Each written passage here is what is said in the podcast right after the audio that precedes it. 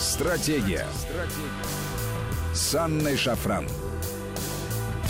Здравствуйте, друзья, это Вести ФМ. С вами Анна Шафран. И с нами на связи Михаил Ремезов, президент Института национальной стратегии, политолог. Михаил, здравствуйте. Да, Анна, добрый вечер. Друзья, я напомню вам наши контакты. СМС-портал короткий номер 5533. Со слова «Вести» начинайте свои сообщения. И WhatsApp, Viber, плюс 7903 170 6363. Сюда можно писать бесплатно. Михаил, а, с вами всегда очень интересно о перспективе а, поговорить. Ну, в частности, Институт национальной стратегии предполагает, конечно же, разговор о стратегии и в самом широком смысле этого слова, и в том, что касается, конечно же, нашей страны. Прежде всего, нас именно это интересует. Ну, а события, которые разворачиваются на геополитическом пространстве, разворачиваются крайне интересно. Почему? Мы уже которую неделю наблюдаем за тем, что происходит э, в Соединенных Штатах, э, за этими протестами, э, которые, в общем-то, с одной стороны, по кальке да, происходят, а с другой стороны, ну уж совсем какие-то курьезные принимают обороты. Я напомню, например, такой эпизод. Жители американского города Филадельфия решили защитить собственность от грабежей и нападений, когда толпы протестующих приближались к их району Фиштаун, вышли на улицы с битыми трубами. Но позже, друзья, столкнулись с осуждением общественности. Значит, э, что произошло? А, тех, кто решил э, защитить свою собственность, свое жилье от разграбления, от нападения, уже на следующий день их критиковали в социальных сетях, обвиняли в поддержке идей превосходства белой расы, а местные власти осудили их как самоуправцев попирающих закон. Вот э, это, конечно, кажется какой-то карикатурой, но это действительно э, так. Это факты, которые мы наблюдаем сегодня э, очень агрессивные э, были местные жители. Было похоже, что они пытаются начать что-то большее, чем просто защищать что-либо. Их действия были враждебные, усугубляли сложную ситуацию. Это все про тех людей, говорится, которые хотели защитить еще раз свою собственность, свое жилье. Значит, и э, вообще, э, значит, вердикт и резюме местных властей э, был таков, что надо как-то помягче и менее конфликтно отстаивать свои интересы. Все это про что? Про то, что каким бы ни был повод к протестам, которую мы наблюдаем сегодня на территории Соединенных Штатов, как мне кажется, есть основания полагать, а, что-то там пошло не так. Ну, как в любом большом плане, который э, сначала долго разрабатываются, потом принимаются, а потом начинает реализовываться, всегда есть э, некоторые моменты, э, неожиданные вводные, э, там, которые дают импульс к тем событиям, которых никто не предполагал. И вот если еще немного отстраниться и чуть шире посмотреть на вещи, вот мы э, там начали выходить из карантина. Была пандемия ковида. Хотя сейчас уже, тогда люди немножко со стороны начали наблюдать за происходящим, начали опять-таки задаваться вопросом, а что это было? А, как э, разворачивались действия, а, что делали власти, а, как сработала эта глобальная а, конструкция, в которой мы существуем, а правильно ли это было, может быть, можно было действовать несколько иначе, а как с теми группами и большими финансовыми э, элитами э, глобальными, которые, наверное, попытались все происходящее обернуть в свою пользу и воспользоваться этим глобальным переформатированием. И вот опять-таки возникли протесты. Как вы считаете, Михаил? А, давайте по порядку теперь. А, во-первых, все то, что происходит а, в Америке сейчас, это все идет то, это все то, что идет по плану, или э, вот э, можно рассматривать ситуацию и как то, что она вышла немного из-под контроля, и теперь уже невозможно предполагать, что будет дальше. Вот как правильно смотреть на эту картину с вашей точки зрения? Ну, когда мы спрашиваем вопрос, идет ли что-то по плану, хочется спросить, э, о чем плане идет речь. Э, и, наверное, ну, тот масштаб рассуждений, который вы задали в своем вступлении, располагает думать, что э, мы делаем предположение относительно плана самосохранения того, что можно назвать системой с большой буквы. Вот это понятие стало популярным в там, западной социологии, в политической мысли годов, наверное, там, с 60-х прошлого века благодаря работам типа общества спектакля Гидебора и другим, э, преимущественно левых теоретиков, но не только левых, некоторых правых, они тоже говорили о системе с большой буквы. Э, и сейчас эта система выглядит э, как действительно ну, некий, некая система консолидированных или, по крайней мере, синхронизирующихся в своих действиях и интересах глобальных элит, транснациональных корпораций – она имеет э, экономическую э, сторону, экономическое измерение, она имеет социокультурное измерение, связанное э, с современной неолиберальной идеологией диктатуры и политкорректности. Это та самая система, которая, видимо, крайне недовольна значит, попытками бунта на корабле, который проявился в, в Брекзите, который проявился в избрании Трампа, который проявился в некоторых других таких выборных, э, как считают, аномалиях, всплесках э, значит, популистских движений в Западной Европе. И вот эта система защищается. На мой взгляд, она защищается достаточно успешно. И я рассматриваю нынешние протесты скорее как пример одной из успешных стратегий ее защиты. Смотрите, вот те Э, вызовы по отношению к э, глобалистской неолиберальной системе, которую я перечислил. Брекзит, э, Трамп, европейский популизм. На мой взгляд, все это было проявлениями попыток разгневанного, рассерженного среднего класса, осознавшего, что его перспективы с каждым годом ухудшаются, как-то самоорганизоваться и мобилизоваться на защиту своих интересов. А, это э, вызывало ну, большое, большое сопротивление, большое негодование с двух сторон.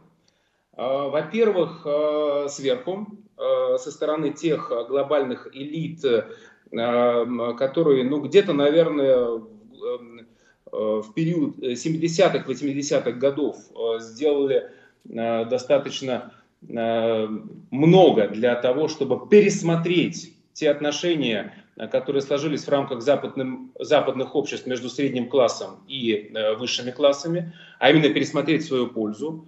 Э, мы видим, что именно в этот период резко растет уровень, ну, скажем, доходов в крупных корпорациях. Если 50-е, 60-е годы пропорция доходов между средним работником и топ-менеджером ну, это 10, 15, 20 раз, то уже 90-е годы это 500 э, тысяч, полторы тысячи э, раз абсолютно так сказать, смотрится э, как нечто естественное. В этот же период, так сказать, в 80-е, 90-е годы набирает в этот же период там, рост тенденции аутсорсинга, выноса рабочей силы, то есть снижение сделочной позиции своих рабочих, рост иммиграции, то же самое снижение сделочной позиции – Э, значит, э, э, своих трудящихся масс, значительная часть которых принадлежит к среднему классу, значит, в том числе его нижней части.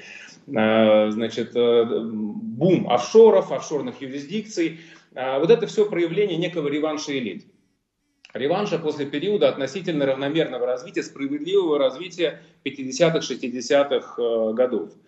Значит, и люди, представители среднего класса, стали осознавать, что, в общем-то, их дети будут жить хуже, чем они, что их относительное благополучие зиждется на, на э, пирамиде кредитования, э, значит, что, в общем-то, инфраструктура общего доступа включая образование и медицину, не улучшаются, а ухудшаются и так далее и тому подобное. Это вызвало, так сказать, закономерный э, закономерную, так сказать, не, некую мобилизацию, вызвало достаточно поздно, но все-таки вызвало. Вот, э, спусковым механизмом, может быть, так сказать, послужил кризис 8-9 года.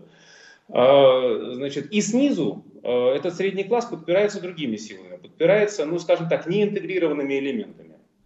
Это э, те, кто не встроен в экономическую и социальную структуру общества в должной мере, а, и это разного рода меньшинства – этнически формируемые массовые миграции или геттоизированные старые, как значит, афроамериканские сообщества в Соединенных Штатах. И они тоже, вот начиная значит, с конца 60-х, 70-х годов, наращивают свою активность, становятся все более требовательными, все более громкими. Их требования резонируют с требованиями левой либеральной интеллигенции, многократно усиливаются машины масс-медиа, а, и они снизу поджимают средний класс. А, они э, и, и через процессы массовой иммиграции, которые ухудшают так сказать, его бытовое состояние, его самоощущение, и через процессы пересмотра а, значит, некой культурной модели, потому что, условно говоря, если там э, стандартного белого американца или стандартного француза, э, который так сказать, является там, эталонным налогоплательщиком и представителем морального большинства, постоянно заставляют э, платить и каяться, э, значит, э, заставляют отказываться, ломать значит, как-то свои э, культурные стереотипы, как, не знаю, российские, колониалистские, сексистские, какие угодно. Это тоже является э, примерно такой же практикой гегемонии, э, как и деятельность элит по выводу своих капиталов в офшоры или по выводу рабочих мест в Китае и Вьетнам. Вот, просто это передел культурного капитала, а не экономического. И вот этот несчастный средний класс, который на протяжении последних нескольких десятилетий испытывает такие вызовы сверху и снизу. Сверху его громит транснациональная элита, снизу а, а, от него откусывают все новые и новые а, значит, э, куски вот этого социального, морального, так сказать, и культурного капитала разнородные меньшинства. Этот средний класс попытался в какой-то момент мобилизоваться и сказать «хватит». Значит, и это привело к всплеску популистских движений, которые вот эта вот система с большой буквы осознала как серьезный вызов для себя. И дальше она стала искать ответы. Она стала делать свои популистские муляжи типа Макрона, Э, значит, э, кстати, я бы отметил, знаете что, вспомнили Макрона Францию, э, бунт тоже желтых жилетов. Вот есть сейчас нынешние протесты значит, этого движения Black Lives Matter, антифа и так далее. И есть желтые жилеты во Франции, которые прогремели не меньше. И там, и там есть какие-то элементы мародерства, ну, то есть, скорее всего, прежде всего, просто мародеры, которые примыкают к протесту, значит, но, э, значит, не они определяют там его идеологию, это просто неприятное проявление. Э, значит, и там, и там есть беспорядки, баррикады на улицах, э, но при всем внешнем сходстве проявлений, я бы сказал, что движение желтых жилетов скорее было движением разгневанного среднего класса. Я вот недавно, так сказать, проверяя, чтобы проверить эту гипотезу, э, э, посмотрел манифест, э, снова пересмотрел желтых жилетов, которые они тогда сгенерировали. Очень интересный документ. Этот документ, в котором есть попытка реализовать некий такой правый, синтез правой и левой повестки, значит, поверх прежних, прежних разграничений. Там есть и традиционные левые темы значит, относительно более равномерного распределения доходов, э, инвестиций, э, значит, инвестиций в социальную сферу. Но есть и, и такие типичные правые темы, как ограничение иммиграции, значит, как защита института семьи и образования от вмешательства государства, а во Франции современной Э, под вмешательством государства имеется в виду, разумеется, вмешательство в сторону трансформации сложившейся старой такой, э, достаточно хорошо оправдавшей себя, показавшей системы в сторону мультикультурализма, э, значит, я бы сказал, такого мультикультурного идиотизма. То есть они традиционных значит, хотят ценностей? Э, Еще раз. Традиционных ценностей хотят в процессе ну, воспитания. Да, в данном случае я бы сказал не совсем традиционных, а э, традиционных буржуазных ценностей. Вот, э, привычных ценностей в том виде, в каком они сложились, ну, в общем-то, наверное, вот как раз в эти самые послевоенные десятилетия которые действительно были золотым веком, так сказать, Европы, в том смысле, что там, фашизм уже был побежден, а мультикультурализм еще не наступил. Уже была достигнута высокая свобода индивидуальная Э, личности, в том числе в сфере семейных, социальных, сексуальных отношений, но при этом еще не было гей-парадов на улицах европейских городов. И вот этот момент Золотого века оказался, так сказать, на удивление коротким. Но так вот, возвращаясь э, к желтым жилетам, а, значит, у них есть э, очень сильная компонента, э, вот именно такая правая, суверенистская, консервативная. Там же есть позиции а, а, значит, о защите суверенитета Франции, о выходе из ЕС, там же есть позиция о прямой демократии, а в современной Европе это прямая демократия, больше референдумов, это правая повестка. Потому что все понимают, что если идет прямое голосование по конкретным вопросам, э, то, условно говоря, вот этой вот коалиции транснациональной олигархии и воинствующих меньшинств, э, пока еще шансов меньше. Э, значит, и вот это интересный, динамичный синтез, напористый, значит, бросающий вызов вот одному из ставленников этой самой системы с большой буквы Макрону. И вот повестка, то есть это вот повестка, предшествующая коронакризису. Это повестка мобилизующегося среднего класса, достигающего пусть ограниченного, пусть ограниченных, но каких-то политических успехов которые пока ни во что прям такое уж системное не переросли, э, значит, но послужили серьезной заявкой, тревожной заявкой э, для вот этой самой пресловутой системы. Вот. И дальше мы видим Первое, коронакризис. Я не утверждаю, так сказать, в данном случае, что это какая-то инсценированная, спланированная вещь, но это, безусловно, вещь, которая сбила вот ту самую повестку мобилизации недовольного, разгневанного среднего класса, и которую даже конкретно чисто политически ухудшила шансы Трампа на следующих выборах. А, которая размыла повестку тех же самых желтых жилетов и так далее. Но мы а со счетов здесь видим... давайте не будем сбрасывать версию о биологическом оружии, которая присутствует и всерьез обсуждается. И в этом смысле, если такая версия появляется, то картина еще более интересной становится. Нет, безусловно, мы рассматриваем ну, только один слой некого сюжета. А в случае с коронакризисом там этих слоев может быть очень много.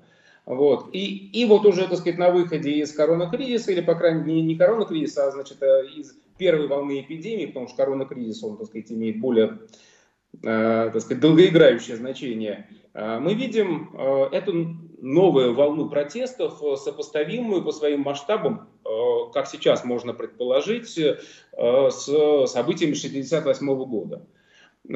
И эта волна протестов очень, так сказать, такая тиражируемая, с эффектом домино, с очень широкой медийной поддержкой и раскруткой, с очень высоким градусом э, значит, взвинченности такого эмоционального заряда, а, она полностью перешибает повестку значит, разгневанного среднего класса, попытавшегося Э, значит, отстоять э, свои интересы против э, такой неявной коалиции транснациональных глобальных элит и воинствующих меньшинств.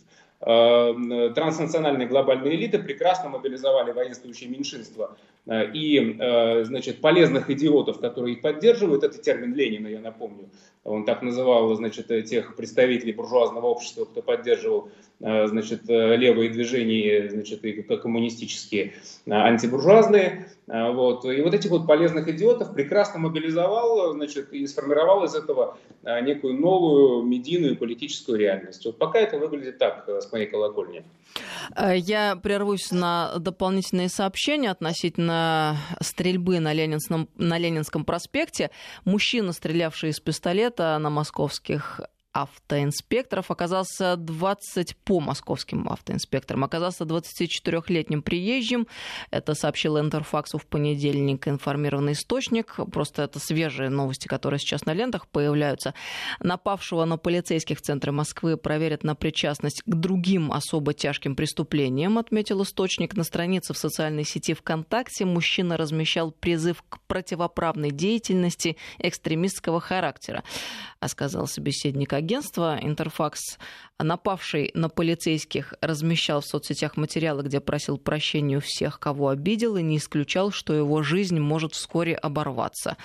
А, инцидент, по данным полиции, произошел, когда сотрудники ДПС остановили автомобиль такси за нарушение правил дорожного движения. Проходящий мимо гражданин, предположительно из травматического оружия, произвел выстрелы в сотрудников ДПС, в результате чего двое полицейских получили ранения, сказали в столичном управления МВД. Отметили, что автоинспекторы применили табельное оружие, ранили стрелка и задержали его. Участники перестрелки были госпитализированы. По факту произошедшего возбуждено уголовное дело о посягательстве на сотрудников полиции. Еще раз, это самые свежие новости относительно стрельбы на Ленинском проспекте. Сейчас мы уйдем на новости и продолжим через несколько минут. Напомню, с нами сегодня Михаил Ремезов, президент Института национальной стратегии. Стратегия. Стратегия. С Анной Шафран. Здравствуйте, друзья. Мы продолжаем беседу. С нами сегодня Михаил Ремезов, президент Института национальной стратегии. Михаил, на связи с нами? Да, я тут. Друзья, 5533 Вести, СМС-портал, WhatsApp, Viber, плюс 7903 176 363. Михаил, в первой половине программы э, мы с вами рассуждали, вы упоминали транснациональную элиту и мобилизующийся средний класс. А вот если э, посмотреть на две эти социальные группы, да, скажем так, то на текущий момент, как полагаете, э, кто больше в силе и э, чье влияние снижается? Вот если сопоставить эти уровни, то что мы увидим? А, ну, к большому сожалению, коалиция транснациональных элит и воинствующих меньшинств а, побеждает на протяжении последних десятилетий. А, то есть ее торжественное шествие с конца 60-х годов, а условно его, так сказать, его отчет можно брать с так называемой революции 68 -го года, в общем-то, прерывалось лишь небольшими эпизодами значит, э, некого а, консервативного реванша, э, и то абсолютно частичного и половинчатого. Но возьмем Рейгана. Это был реванш и рейганизм, это был реванш против социокультурной части идеологии 1968 года. Но, то есть это была часть такая культурная самозащита морального большинства американского. Но это было усугубление всех тех экономических явлений, которые подрывают э, позиции среднего класса в долгосрочной перспективе, э, таких как э, вывод рабочих мест, свободное передвижение капитала, углубление офшорной экономики и так далее. Значит, вот, вот, и вот сейчас, так сказать, в, в этом контексте можно рассматривать там попытку реванша трампийского и нынешние протесты, нынешние события, ну, скажем так, э, снижают шансы этого реванша, который я рассматриваю как реванш разгневанного среднего класса, на то, чтобы быть исторически успешным. Но и это, наверное, автоматически должно означать э, более э, интенсивную попытку взять свое со стороны транснациональных элит и более широкими темпами, более агрессивно идти вперед. Так получается? Ну, собственно, чем, собственно говоря, чем они и занимаются. Э, в общем, э, если, если свести это к внутриполитической борьбе э, в Соединенных Штатах, то сейчас уже, так сказать, выходят публикации, которые интерпретируют эту новую волну протестов, действительно достаточно масштабную и знаковую, как во-первых, э, призванную очистить Америку от э, позора трампизма, который уронил авторитет Америки в глазах всего мира с точки зрения этих идеологов. И на втором этапе продвинуть на новый уровень освободительное движение во всем мире. То есть волну вот этих вот цветных гибридных революций, протестов, трансформирующих не только политическую систему, но и культурную, социокультурную э, модель общества э, в самых разных уголках мира. А мы можем рассматривать э, некоторые международные организации, ну, в частности, Всемирную организацию здравоохранения, как один из возможных инструментов реализации своей политики со стороны тех самых транснациональных элит, как полагаете? Я думаю, да, потому что, в общем-то, структура ООН э, и базовых э, таких организаций ООН, бюрократии ООН, экспертной такой обвязки, которая существует вокруг ООН, это структура, выстроенная под вполне конкретную идеологию, глобалистскую идеологию, идеологию, ну, где-то связанную, так сказать, с, с, с концепциями римского клуба, Э, в общем, по разным направлениям там можно отслеживать, что это достаточно идеологизированные и, ну, скажем так, ска скоординированно действующие группы. Я вот, э, когда изучал вопросы миграции, э, столкнулся с тем, что системное лоббирование иммиграции в глобальных масштабах, то есть свободы, максимальной свободы перемещения, не только для рабочей силы, но прежде всего э, для гуманитарной иммиграции, это политика, исходящая от Всемирной организации труда и, и целой сети около ООНовских фондов, структур, которые поддерживаются разными грантами, в том числе и в, и в нашей стране. То есть это скоординированная и хорошо реализуемая долгосрочная, долгосрочная линия на продвижение модели иммиграции нового великого переселения народов. И, в общем, я могу предположить, что в других сферах имеет место аналогичная такая работа в долгую по согласованной повестке, так скажем. Но э, если мы понимаем, что с одной стороны есть те самые финансовые элиты, да, транснациональные, а с другой стороны э, люди на местах и средний класс, э, и в принципе э, вот такое накопившееся общее недовольство текущей ситуации социально-экономической, то э, понятное э, дело э, следовало бы ну это было бы логично, да, пересмотреть э, некую сложившуюся систему а, отношений в геополитическом пространстве, которая, в свою очередь, перекладывается на национальные государства. Но вот о чем я говорю. Если мы понимаем, что а, там, существует противоречие, что а, финансовые элиты мировые, глобальные, они действовали и будут действовать дальше в своих интересах и ни в чьих иных. А это де-факто означает, что они на самом-то деле не заинтересованы в том, чтобы благосостояние состояние обычных людей, вот таких вот простых на местах, росло. А, э, вот, э, может быть, следовало бы после того, что мы наблюдали во время карантина, а, связанного с коронавирусом, а, немного более критично подойти к функционированию тех самых международных институтов. Тут, институтов. Ну, смотрите, что мы наблюдали. Возьмем, опять-таки, Всемирную организацию здравоохранения, которая предлагала э, некие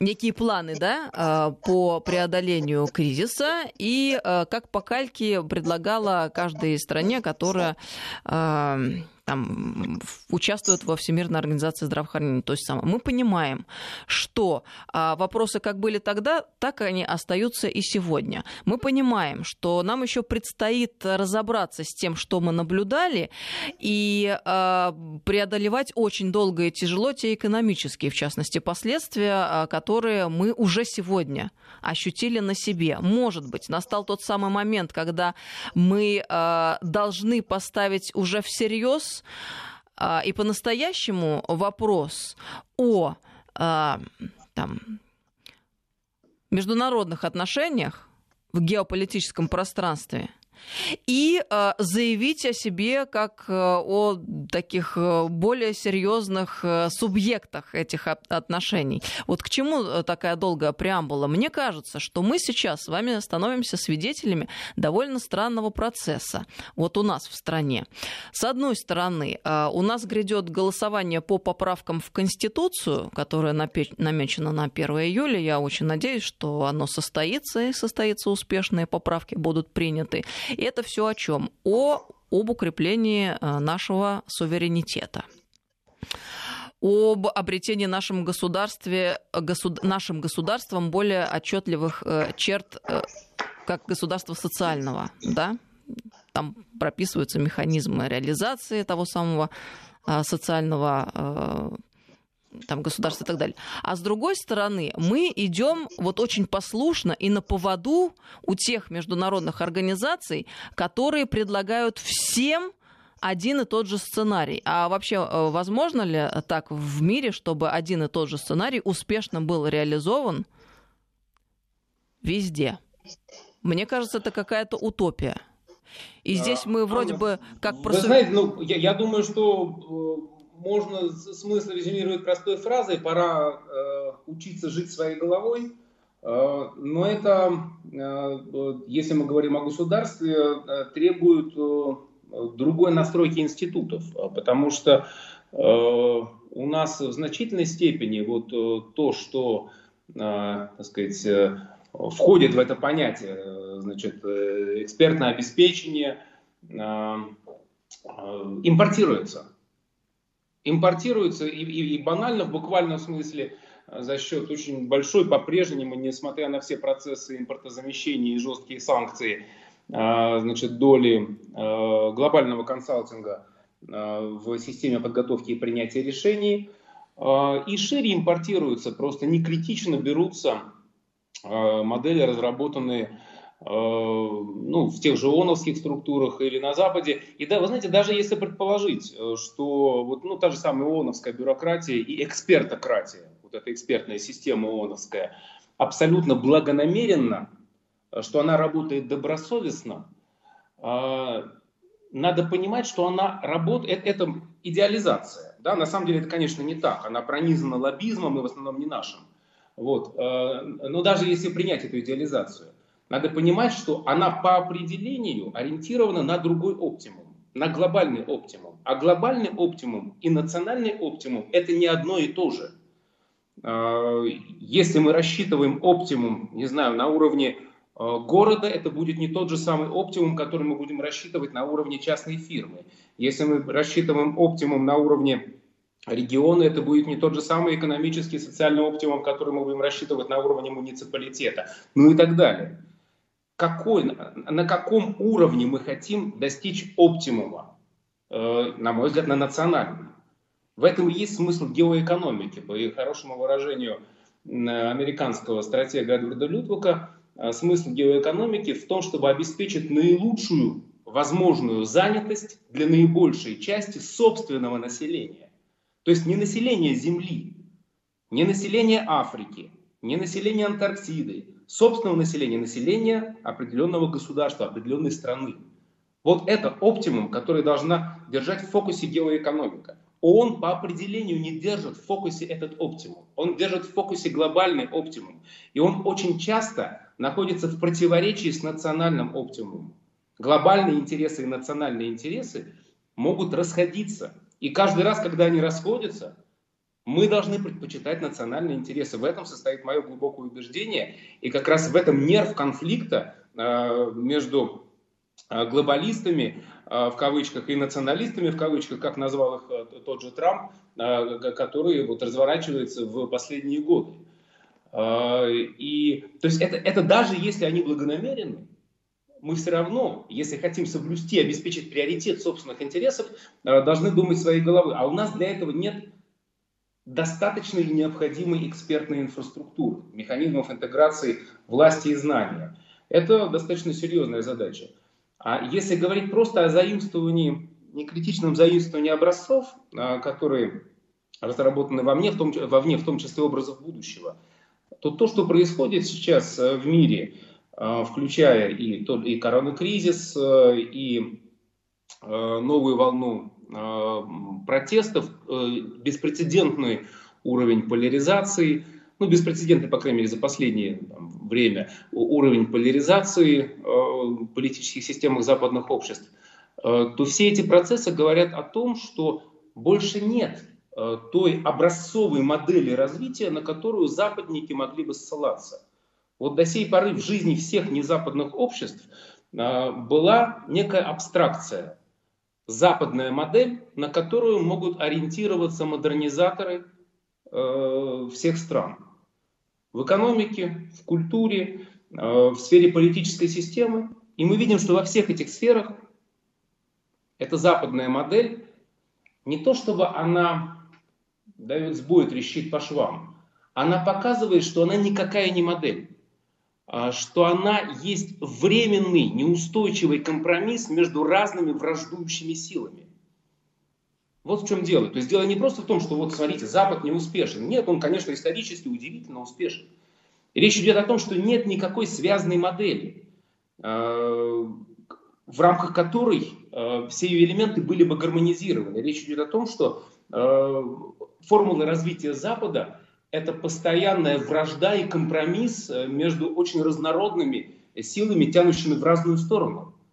А, и это значит, что у западников просто нет э, того символа веры, на который они могли бы ссылаться. Они об этом еще не знают.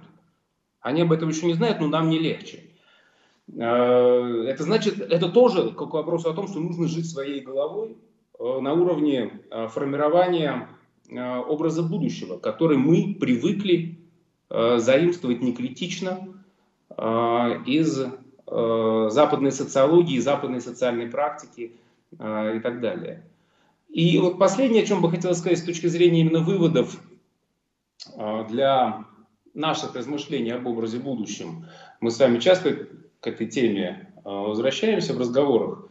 Мне кажется, что происходящее в современном мире располагает задуматься о том, а, что мы, наши элиты, вот в последние годы абсолютно неправильно воспринимали и ретранслировали смысл, а, интригу игры, которая идет. Нам говорили и продолжают говорить, а, мы должны добиться прорыва, и проиграет тот, кто не сможет добиться прорыва. И наоборот, вы выиграет тот, кто добьется прорыва в развитии технологий, в развитии новых социокультурных моделей и так далее. Вот сейчас, мне кажется, все больше аргументов. То есть, если мы не успеем что-то сделать, если мы не запрыгнем в последний вагон, там, не знаю, уходящей промышленной революции, мы отстанем навсегда, проиграем, все потеряем. Вот. На мой взгляд, все больше аргументов, серьезнейших, в пользу того, что мы участвуем в другой игре, присутствуем при другой игре, просто мы не поняли ее смысл. Эта игра состоит не в том, кто первый добьется прорыва, а игра состоит в том, кому удастся избежать цивилизационного срыва. Цивилизация оказывается достаточно хрупкой. Я думаю, многие люди почувствовали это даже вот в бытовом отношении, пока, может быть, не на собственной шкуре, а на уровне каких-то фобий. А, вот э, в ситуации э, карантина, когда многие привычные, привычные элементы жизненного уклада э, стали, стали обсыпаться.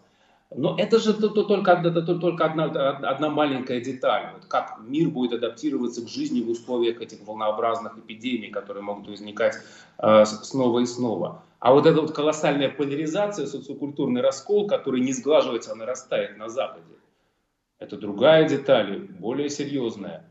Да и не только на Западе. У нас э, ситуация несколько иная, но тоже довольно тревожная с точки зрения именно вот такой культурной разнородности – Э, разорванности общества и потенциала взаимной ненависти. А, в общем, если посмотреть на, там, на, на, на систему, которая выглядит более стабильно, более устойчиво, э, значит, на Китай по сравнению там, с Европой или Соединенными Штатами, а, то она же тоже, ее многие считают велосипедом, который не падает только до, э, до тех пор, пока едет, пока есть экономический рост, который позволяет разрешать э, острейшие э, там, экономические, культурные, демографические противоречия. Э, ну, демографически, не знаю, недостаток, избыток молодых мужчин э, значит, по отношению к э, молодым женщинам, демографическое старение для там, полутора миллиардного, полутора миллиардного Китая, исчерпание экологических ресурсов и так далее. То есть Китай тоже, несмотря на то, что он выглядит лучше управляемой, более устойчивой системой, вот, э, можно предположить, что эта система устойчива постольку, поскольку есть э, панацея экономического роста. Как только это, э, значит, этот механизм разрешения кризисов, значит, сбрасывания энергии закончится, мы можем столкнуться с вызовом нестабильного, неустойчивого Китая. Вот возникает другая гипотеза игры. Игры, в которой побеждает не тот, кто первым добежит, а тот, кто вообще выживет и дойдет до финишной, э, значит, э, э, до финишной ленты живым, целым, да, не разорванным. Вот мне кажется, что наша игра больше напоминает это. Эту ситуацию, ну, как бы такой вот гонки не вперед, а гонки значит, борьбы с, с вызовами постапокалипсиса. Вот мне кажется, это колоссально важная мысль, которую вы только что озвучили относительно того, в чем должен, а, по сути дела и глубинно а, состоять прорыв. Потому что ведь ложные вводные, они приводят к совершенно катастрофическим результатам, мы понимаем. И вот очень хотелось бы осознать, что есть наша цель сегодня, какая главная задача. Мне кажется, вы очень точно это подметили. Но ведь проблема же еще не только в том, что мы это не осознаем, а должны осознать, а проблема в том, как это может быть быть реализовано. И здесь мы возвращаемся к вопросу об элитах отечественных, с которыми мы понимаем, у нас есть колоссальнейшие проблемы. Какого рода? Э, именно то, о чем мы с вами говорили, в общем-то, всю программу сегодня. Аффилированность с теми самыми, как мне кажется, на мой субъективный взгляд, финансовыми мировыми элитами, которые действуют сугубо в своих интересах и которые очень мало думают о каждой отдельно взятой стране, ну а в нашем случае российской действительности в частности. Вот как бы это ну, преодолеть? Настоящий человек элиты, он э, думает, э, лучше быть первым в Галлии, чем вторым в Риме. А, и в этом отношении наши элиты, они, конечно, абсолютно не элитарны, потому что их мечты сводятся, ну, сказать, значительные их части, очень влиятельные их части к тому, чтобы стать э, третьим, там, каким угодно, десятым эшелоном глобальных элит. А, и пока, ну, скажем так, коренного разворота в психологии, наверное, еще не произошло, хотя, конечно, очень и очень многое этому способствовало. А сколько много вопросов накопилось к тем самым представителям тем самых, э, тех самых отечественных элит? Но э, это уже, видимо, продолжение, которое последует в следующих сериях. С вами, Михаил, спасибо вам огромное за эту беседу. Вам слушатели низкий поклон передают. Спасибо вам, Анна. Михаил Ремезов был с нами сегодня в студии, президент Института национальной стратегии. До новых встреч в эфире. Друзья, всем доброго вечера. Стратегия. Стратегия. С Анной Шафран.